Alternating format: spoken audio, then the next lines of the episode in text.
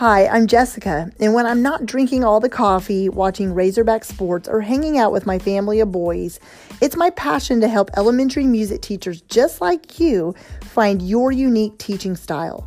My goal with this podcast is to share helpful tips, strategies, and to give you the motivation you need to gain momentum in your teaching so you can continue being the music teacher rock star you already are. Well, hey there, friends. Welcome back to the Elementary Music Teacher Podcast. This is episode 95 with Sarah Gulish. And you guys, you are in for an amazing treat because this woman is amazing. I'm telling you right now. I do not say that about everyone, and I think everyone's amazing. But honestly, I have truly connected with her. We've connected on Instagram. And the way I found her, actually, I don't know if she found me or I found her. Well, anyways, we just connected because I have a um, book I'm writing. And this, I have not really actually talked about it much. And honestly, at the time of this recording, I don't know when it's going to be published, especially because of everything going on right now with the way our world is going with the virus that's the pandemic, anyways. So, anyways, I'm pretty strapped for time with writing. But, anyways, we've connected on Instagram and um, she has lo and behold, has an amazing company called F Flat Books, which you're going to hear more about today.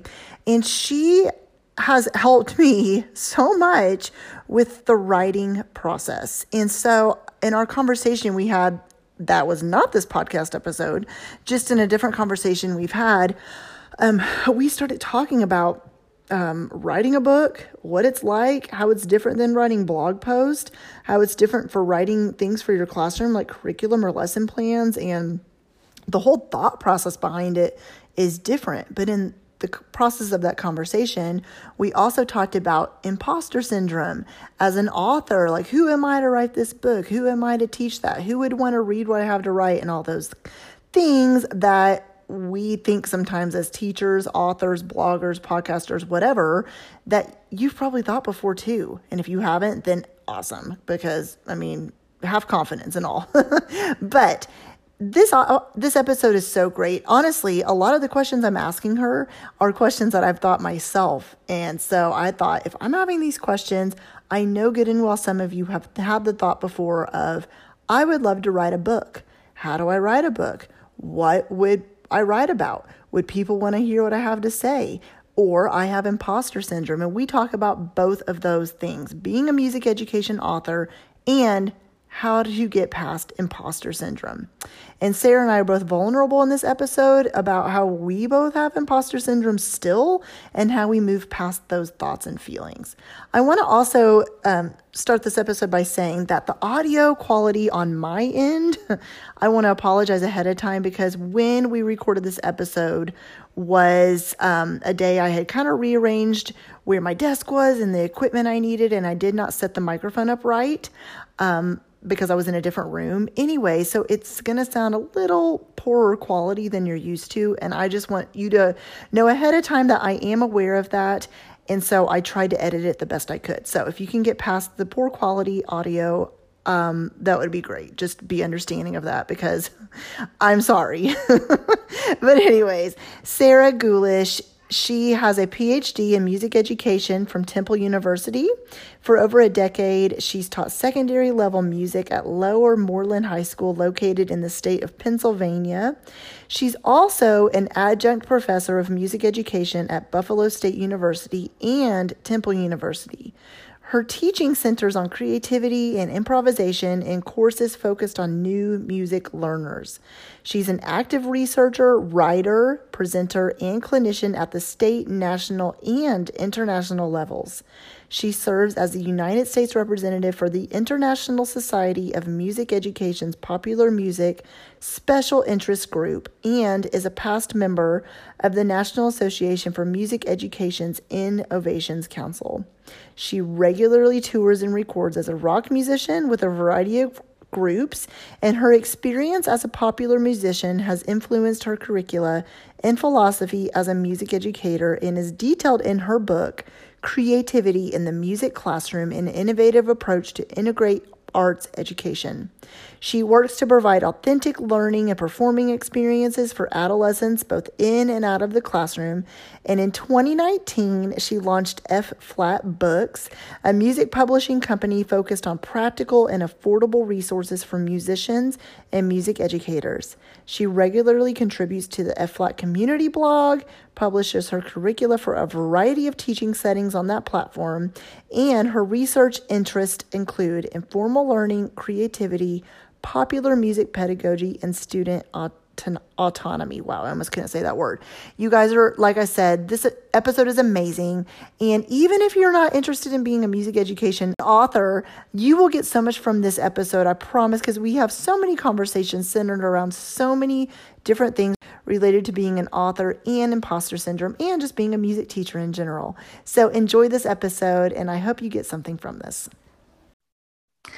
Okay, everybody, welcome back to the Elementary Music Teacher Podcast. I am joined today by my friend Sarah, who I actually met online because I think you know, meeting people online is just the way to do things now. And we've just connected on um, so many different levels, but as educators and moms, and I've loved connecting with her. And I've been wanting to have her on the podcast for a long time. And you'll see why, because she's amazing and has so much to offer. But Sarah, I would love for you to just introduce yourself a little bit more and let everybody know what you do and who you are and all those good things. Great. Hi, everyone. My name is Sarah Gulish, and I am a music teacher. I'm a public school music teacher. I've been teaching since 2007. I live in Philadelphia with my husband. I have three kids, ages five, three, and one, which is absolutely crazy. And I've been teaching since 2007, and I've actually taught everything. I thought about it today. I've taught early childhood I've taught elementary students. I've taught middle school general music and choir and band and orchestra. And right now I do uh, high school. I teach high school orchestra, guitar, and general music. And I also teach college students. So I have just, it feels like I've taught everything in music education and I love it. I love being a music teacher. Yeah, that's awesome. Um, and so I know you and I have had conversations about imposter syndrome. Mm-hmm. Um, in relation to so many different things because I've had conversations with you recently about me writing a book. Um, and that's a lot of what you do in your company and everything. And so, but we were just talking about imposter syndrome and like who would want to read my book? Who would, you know, want to listen to me? And so we're going to talk a lot about that in this episode. But the first thing I want to talk about is a little bit about being an author because I know if I have those feelings of who am I to write this, I know you work with so many authors of so many different backgrounds. And so I want to just talk a little bit about like the process for writing a book, simple steps you have for someone who might be thinking about doing this. Um, if they're feeling overwhelmed with getting started, just anything you have to share along those lines for our listeners today. Right. Yeah. Those are such good questions. So, I should talk a little bit about my writing background. I did my PhD in music education and I had to write a dissertation, which is very long, very exhaustive, and you basically get ripped apart throughout the whole process. So, as you're writing, you're getting constant feedback, and then you have your committee, they all give you separate feedback.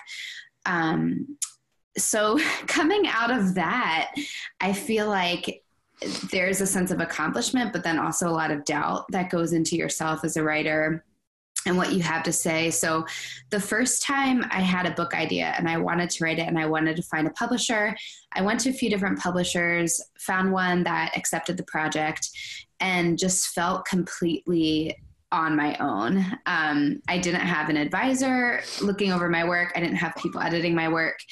And that was really hard for me. So I get why people are overwhelmed by the idea of writing a book. Um, and thinking through what was helpful for me, I think the first thing is just making sure that the first thing you really write is something you're absolutely passionate about. So, my first full book was about something I felt so strongly about. It was a book about creativity in music education, and um, it's based on a curriculum I developed with an art teacher. I had so much to say on the topic, so it wasn't hard for me to put words out there. Um, it was harder for me, I think, to go through the editing process, but I think finding a project that you're passionate about is super important because we all get sick of our work at some point. and so to push through to really bring it to completion you have to love what you're talking about um, yeah and so that's one piece of advice i have i always personally start with kind of a rough outline of whatever I want to talk about and uh, do what I call the word vomit stage. And I know that we've talked about that too.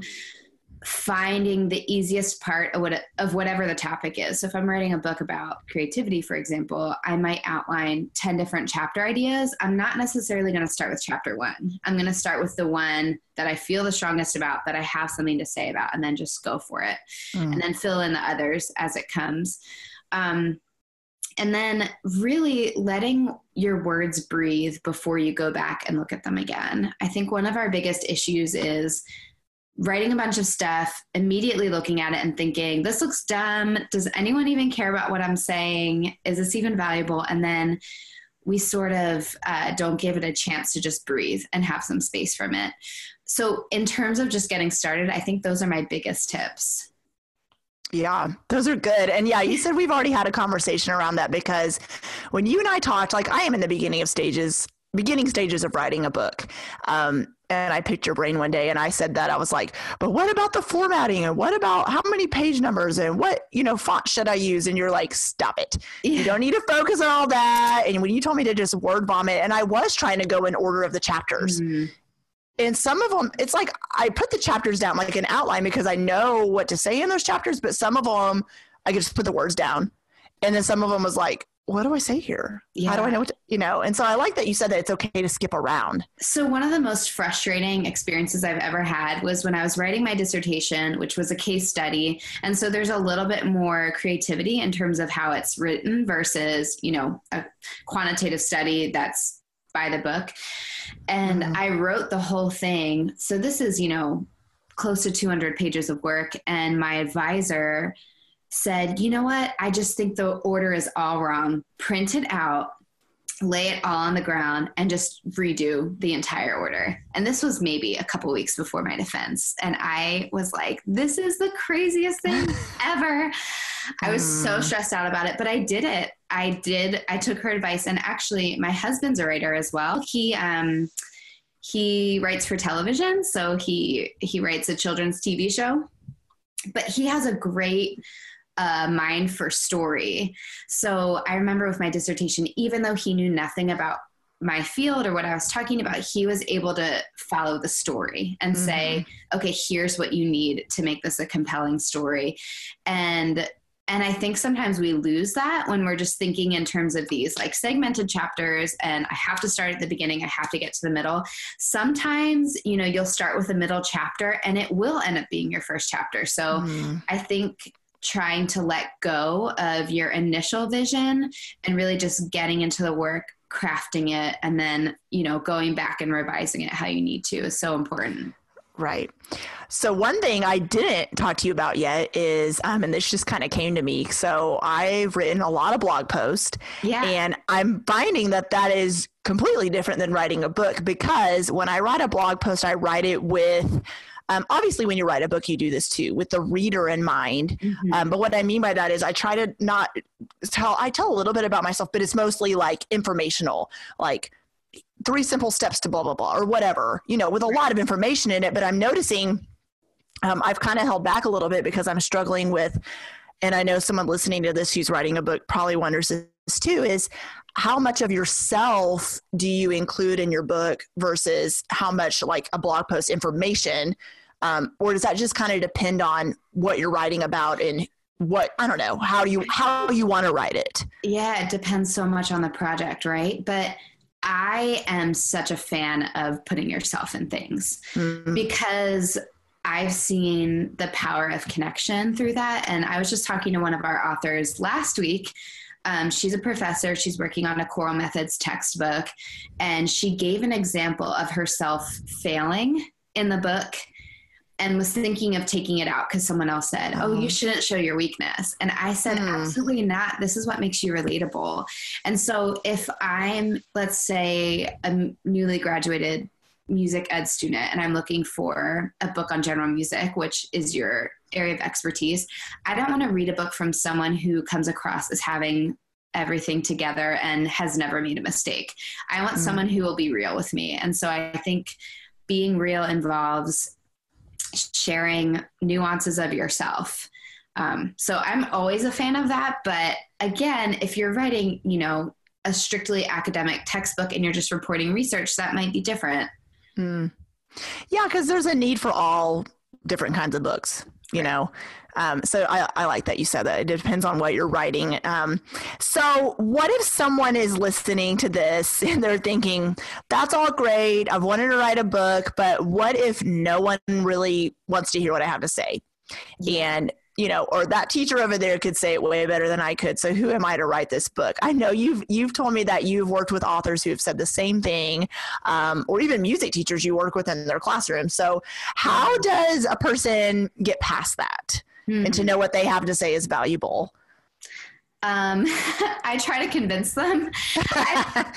yeah, you need someone on the outside who can look in on what you're doing. I don't know if I shared this with you, but um, it's kind of like songwriting. I was talking to an artist friend of mine about songwriting, and she was telling me this piece of advice from an artist where um, when the art student was questioning, is this good or not?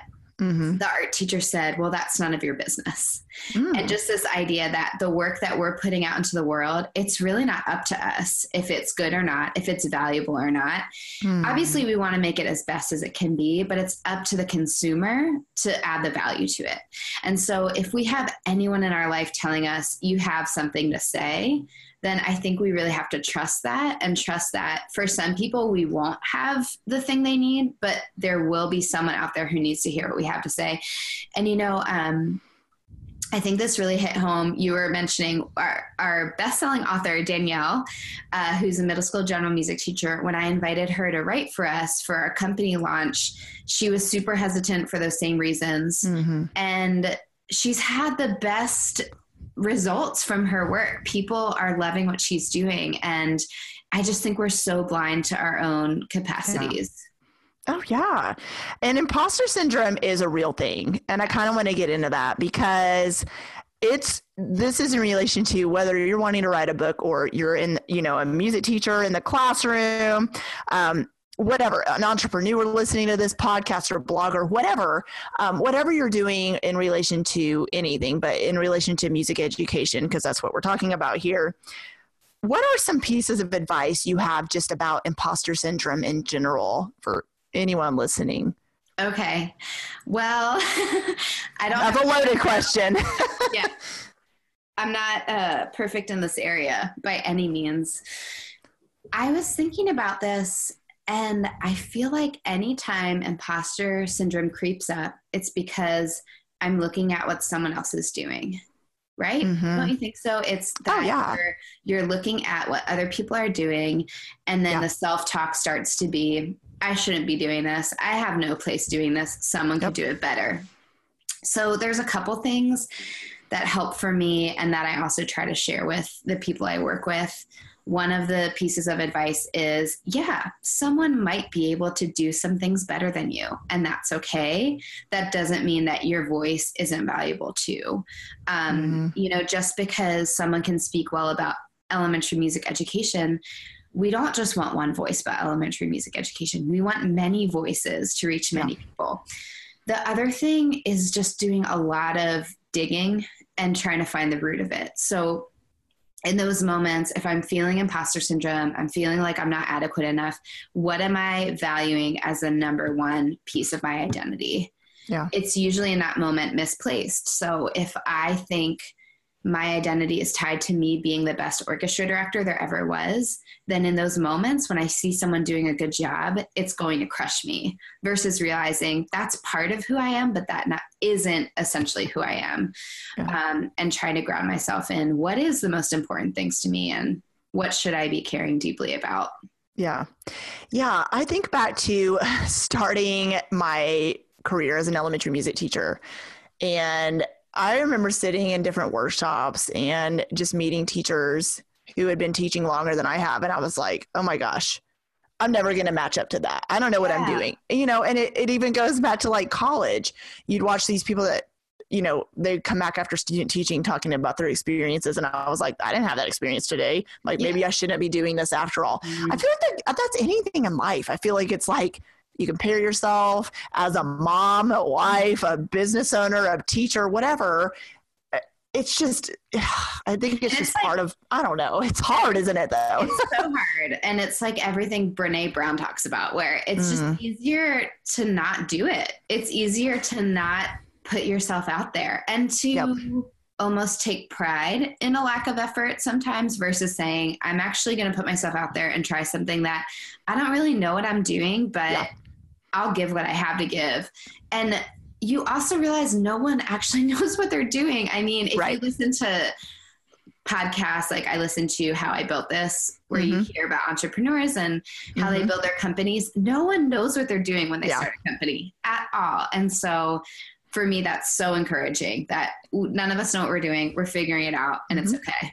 Oh, it's so true. And I've had people like, I think they just think I just kind of knew what I was doing when I started even this podcast. And I'm like, uh, y'all have no idea. Mm-hmm. Like, go back and listen to episode one. It was just kind of me being like, hey guys, um, so you know, it's like, but I just put myself out there. And that is, I feel like the scariest thing is just whether you're working with kids, with teachers, whoever, it's scary to put yourself out there because you're worried about other opinions. And you're exactly right. When I kind of put my blinders on, don't get me wrong, I'm aware of what else is out there because I think it's important. I share other teachers' work, I um, encourage them and uplift them, and think it's important collaboration over competition. But I also, in that respect, think it's important to stay true to yourself mm-hmm. and to mm-hmm. kind of put your blinders on and know who you are and stay grounded so you're not constantly distracted like, oh, wait, they just did this. Maybe I should do that. Or maybe mine's not as good. Or, da, da, da, you know, like, oh, it's so crazy. Those thoughts, it's so hard. And so,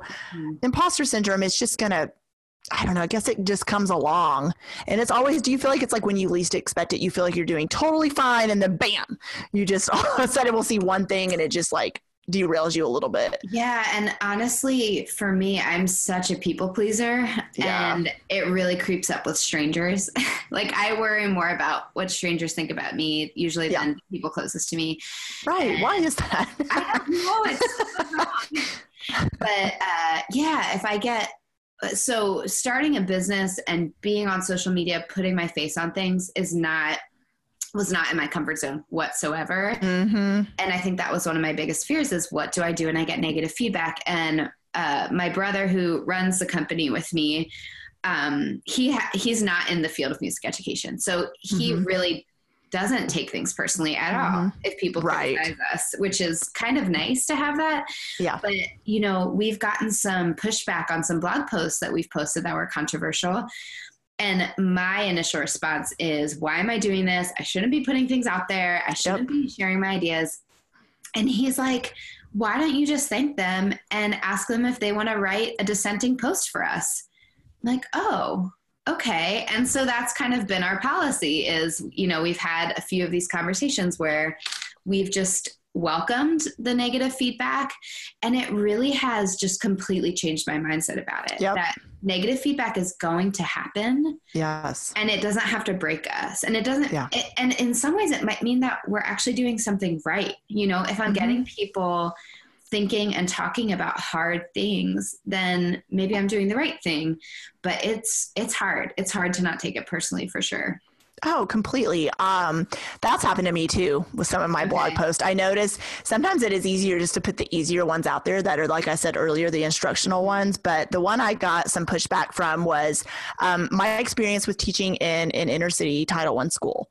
Mm-hmm. And I, I said, this is my experience. I'm giving my advice, and this may not work for you. But gosh, there was someone who responded, and I can't remember word for word what she said, but it literally was like, she like literally reamed me a new one. And i i remember i was on a date with my husband and that just like comment showed up and i i said oh that's it. Uh, nobody likes me. And da, da, da. i just kind of was like oh how is she so offended? I said it's my opinion. Why would someone be this upset about something? And he was like are you seriously letting one person mm-hmm. one person? And that's what he told me too. He's like why don't you respond with just I appreciate your, you know, if she goes, if she took the time to comment, just say, I appreciate so much your feedback. Thank you so much for responding. Um, if you have any questions about what I said, or I'd love to start a dialogue, da da da da da.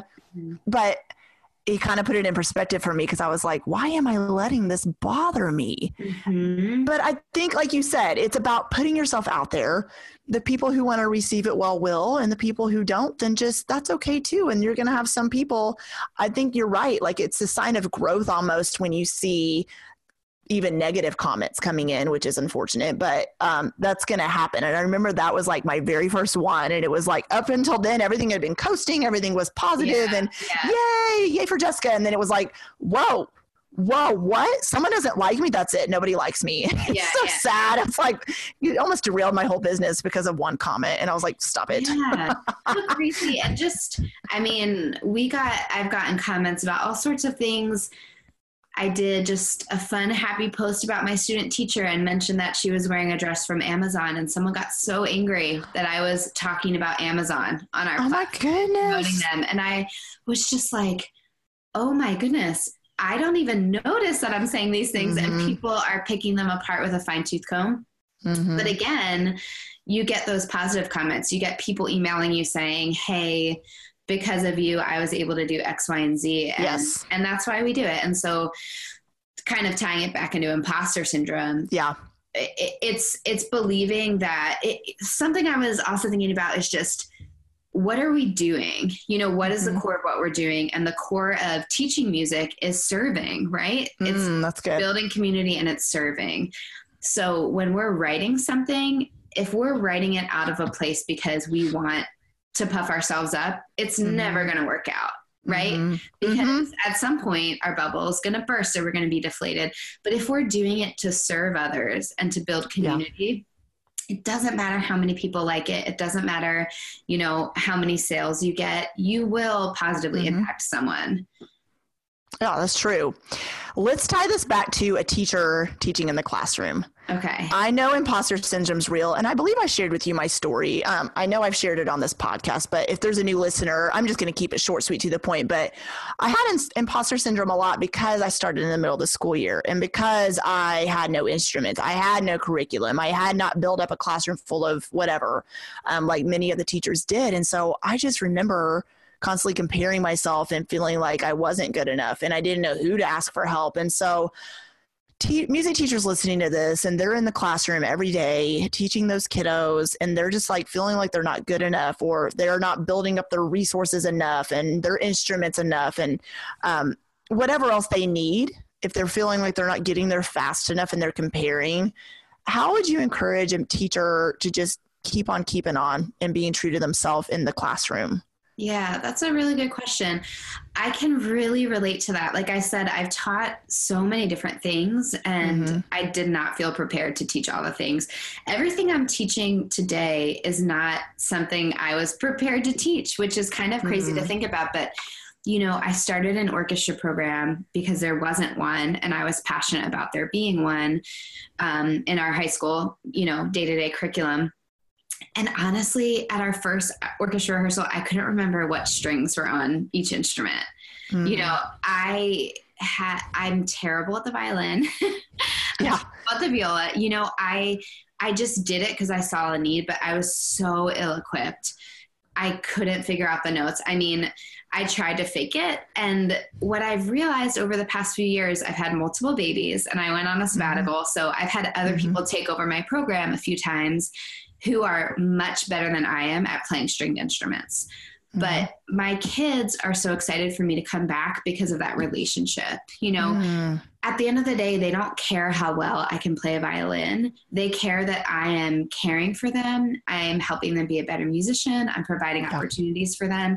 And so for those elementary teachers who are thinking, oh, I don't have my Orff certification, or I don't have beautiful glockenspiels, or I can never be this person who's perfectly doing this thing online.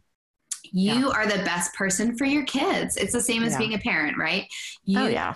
are in the classroom, you know your kids better than that lady does who has all of her certifications, and you can love them better and you'll learn you'll keep growing you'll keep yep. getting better at the things you have i think that's also hard for new teachers right because we want to oh, know yeah.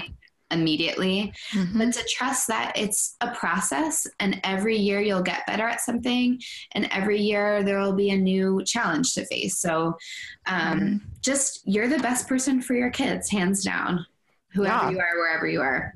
Oh, I completely agree with that. Um, I started thinking about I am an instrumental person all the way 100%. But same thing with strings. I, actually had a band director in college tell me that getting a music ed degree, especially the instrumental track, you might one day be asked to teach orchestra. And I looked at him with like this look of panic, like, uh uh-uh, uh I'm not a strings player, but I'm piano and clarinet. And what I'm getting at is when I got in the elementary music classroom, I even thought about having imposter syndrome with your students. Mm-hmm. I felt like they were thinking about me the way I was thinking about myself. Like they're gonna know I am not the greatest singer, and they're gonna know they're gonna be like, why is she even singing in here? Why is she the music teacher in a elementary music classroom if she don't i can match pitch but you know what i mean i'm not like i'm not vocally trained um, yeah. i had to take that one i think it was one semester vocal lessons to get my degree kind of thing but um no, the kids didn't care. They didn't care. They they were like, "You're in here teaching me music," and you know, like they hadn't had music for seven years. So I got I had to like get over that myself mm-hmm. and stop thinking even the kids were judging me when they weren't, um, and just have confidence in my classroom. And when I did that, and I had confidence in my classroom with my students, that helped me beat imposter syndrome so much. And like you said, just getting in there and showing up every day and taking one step forward and then a day and then it turns into a week and then a month that i feel like also helps you with confidence which helps with imposter syndrome because you're kind of learning as you go. And i think a lot of teachers especially new teachers don't realize that. Like you said they want to just have it all solved right now. Yeah. And um yeah. Yeah. And I think showing those areas of weakness or learning alongside is so important. And I mm-hmm. definitely mm-hmm. did that, do that as a new teacher. I wanted to seem like I knew everything. Um, I just had a fantastic student teacher with me the past few weeks, and she's a great violinist. And she said, Why don't you play my violin while I conduct? You can sit with the second violins. I am so bad at violin, but I was like, okay, I'm going to do it. And the first day my kids said, Oh my gosh, Gulish is playing violin. This is crazy. And it was so amazing how it changed my relationship with some of my, you know, back row players who I don't mm-hmm. get to mm-hmm. interact with as much mm-hmm. and who kind of, I think, like to hide behind their music stand. And for me to let them be the expert, I realized when I give them instructions, they know it's not because I think it's easy or I think they should be perfect. It's yeah. because I, I want us all to grow together. And I've actually changed my philosophy a lot with that in my guitar classes, whatever my students are working on, I always share my goal too. So I always mm-hmm. say, okay, I'm going to work on this as well. And I'll share my progress with them. I'll perform for them at the end. And like I said, I just never did that in the beginning. I was so afraid of them seeing me mess up mm-hmm. or sound bad. Mm-hmm. I felt like that too, getting into teaching. I wanted to be perfect. Like yeah. what I mean by that is I was like you said afraid to make a mistake. I was like, "Oh, if I make a mistake then they're going to know I don't really know what I'm doing." And I'm the only music teacher in this school, so I have to act like I know what I'm doing because no one else is teaching this. So I have to act like the expert. But the kids need to see your vulnerability because I think one thing as educators you don't realize is your students are dealing with imposter syndrome every day as well. Um, and so when you show them it's okay to make a mistake I'm mm-hmm. learning from my mistakes just like you are, and we're not comparing ourselves in here to anyone else. So just being confident will show them to have confidence, which in turn will make, I don't know, just it helps everybody all around. and what about do overs? You saying that makes me think about mm-hmm. having a lesson flop, and instead of trying to pretend it never happened, yeah. going back to that group of kids and saying, hey, last mm-hmm. week we tried doing this and it didn't really work well why do you think or i have a new idea to try it again let's do it again but i think so often we try something once and if it doesn't go well we you know it affects us personally and we're not willing to try it again so I think mm-hmm. that would be helpful for teachers too to think about how can you bring your students into the conversation about areas where as a class you're struggling or things that didn't quite work right. Yeah. Yeah, I love that. I mean, imposter syndrome could be something we talked about forever because it is a loaded topic. I just want listeners to realize that we all deal with it.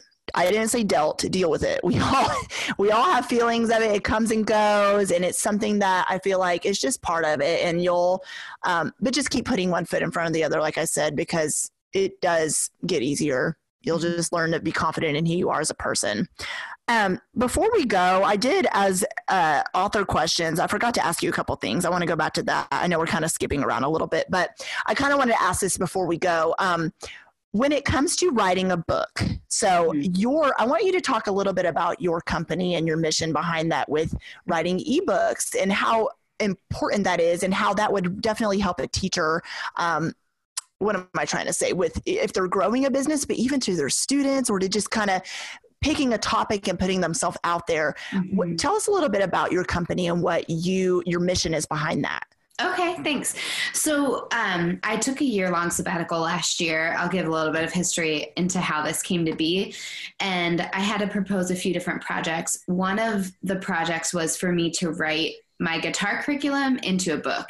And mm. I was going to go the traditional publishing route, but I couldn't find a publisher that would present my materials as e-materials as well. So I have YouTube videos um, for beginning guitarists. I also have lots of worksheets and Google documents. And so I wanted sort of a living document online where people who bought my book could interact with those links and it could be more of an interactive experience. And I just didn't find a publisher that was willing to do that. And also, uh, for those listeners who've never published before, uh, traditional royalties in academic publishing are terrible. So it's mm. between three and five percent. Um, you know, the first book that I wrote that I was talking about earlier, yeah. I might get a six dollar royalty check once a year from that. So, okay. and and you're also giving your entire content over to the company, so you don't get to own mm. any, any of it so our heart behind starting F Flat Books was for a few things. We wanted to empower people to be authors. Um, we didn't want to put barriers in place where you had to have a PhD to be an author with an academic publishing company. Um, and we wanted to provide unique supports that you might not get in on a platform such as Teachers Pay Teachers, right? Mm-hmm. So we wanted mm-hmm. to really support music educators specifically and have them create content that could be interactive. Um, you know, some of our ebooks are more traditional, so there's not a lot of links in them, but some of our other books are highly interactive. And you buy the book, you also get put in a Facebook group.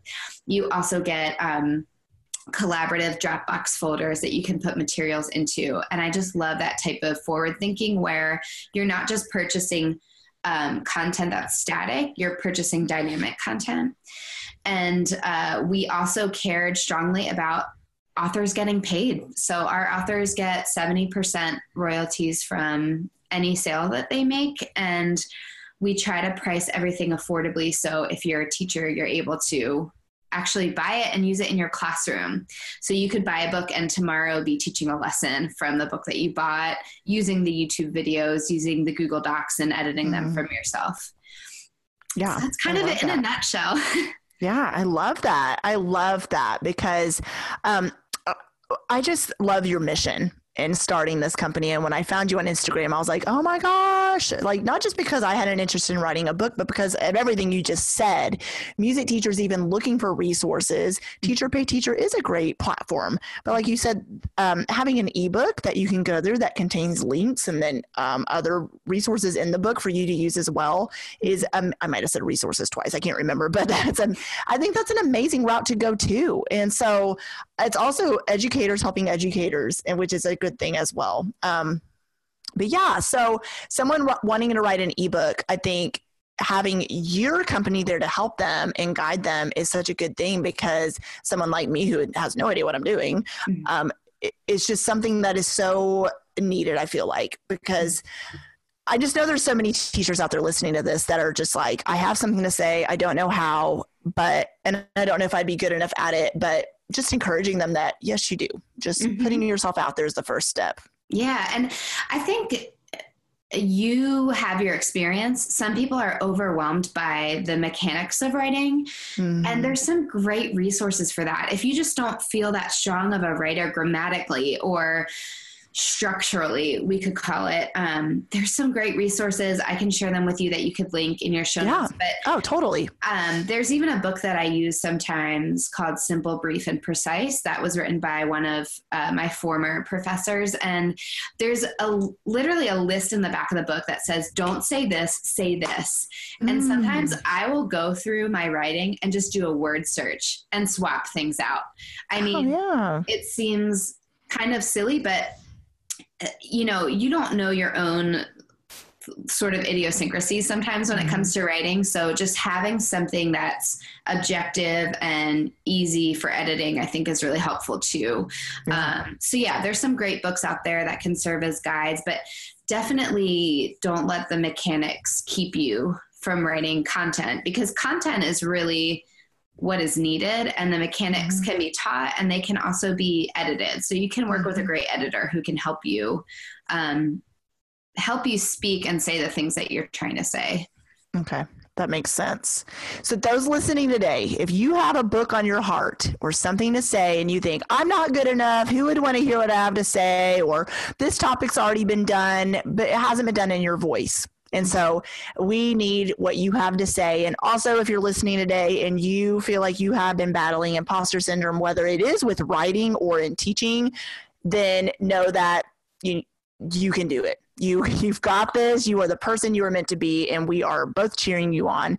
Um, so, Sarah, before we go, do you have any other advice about anything we talked about today, or any advice in general for elementary music teachers listening in? Yeah. So we're in sort of a strange spot in education right now because of a lot of Mhm. teachers being displaced and moving their content online. In a recent blog post, I mentioned don't be distracted by shiny objects. And I think what I mean by that is it's very easy to see what everyone else is doing and to ask if I'm doing enough. And again, this goes back to imposter syndrome, but specifically with online learning, don't forget to focus on connecting with students first and foremost. And that could even just be a chat. You know that could Mhm. even just be a zoom chat or a email or a check-in with parents even you know? I think it's easy to think that we're not doing everything we should be curriculum wise and to remember that connection should always come before curriculum Oh, totally. Yeah, with the coronavirus right now, we are Mhm. recording this as it basically schools have just started closing recently um, in well, in my area.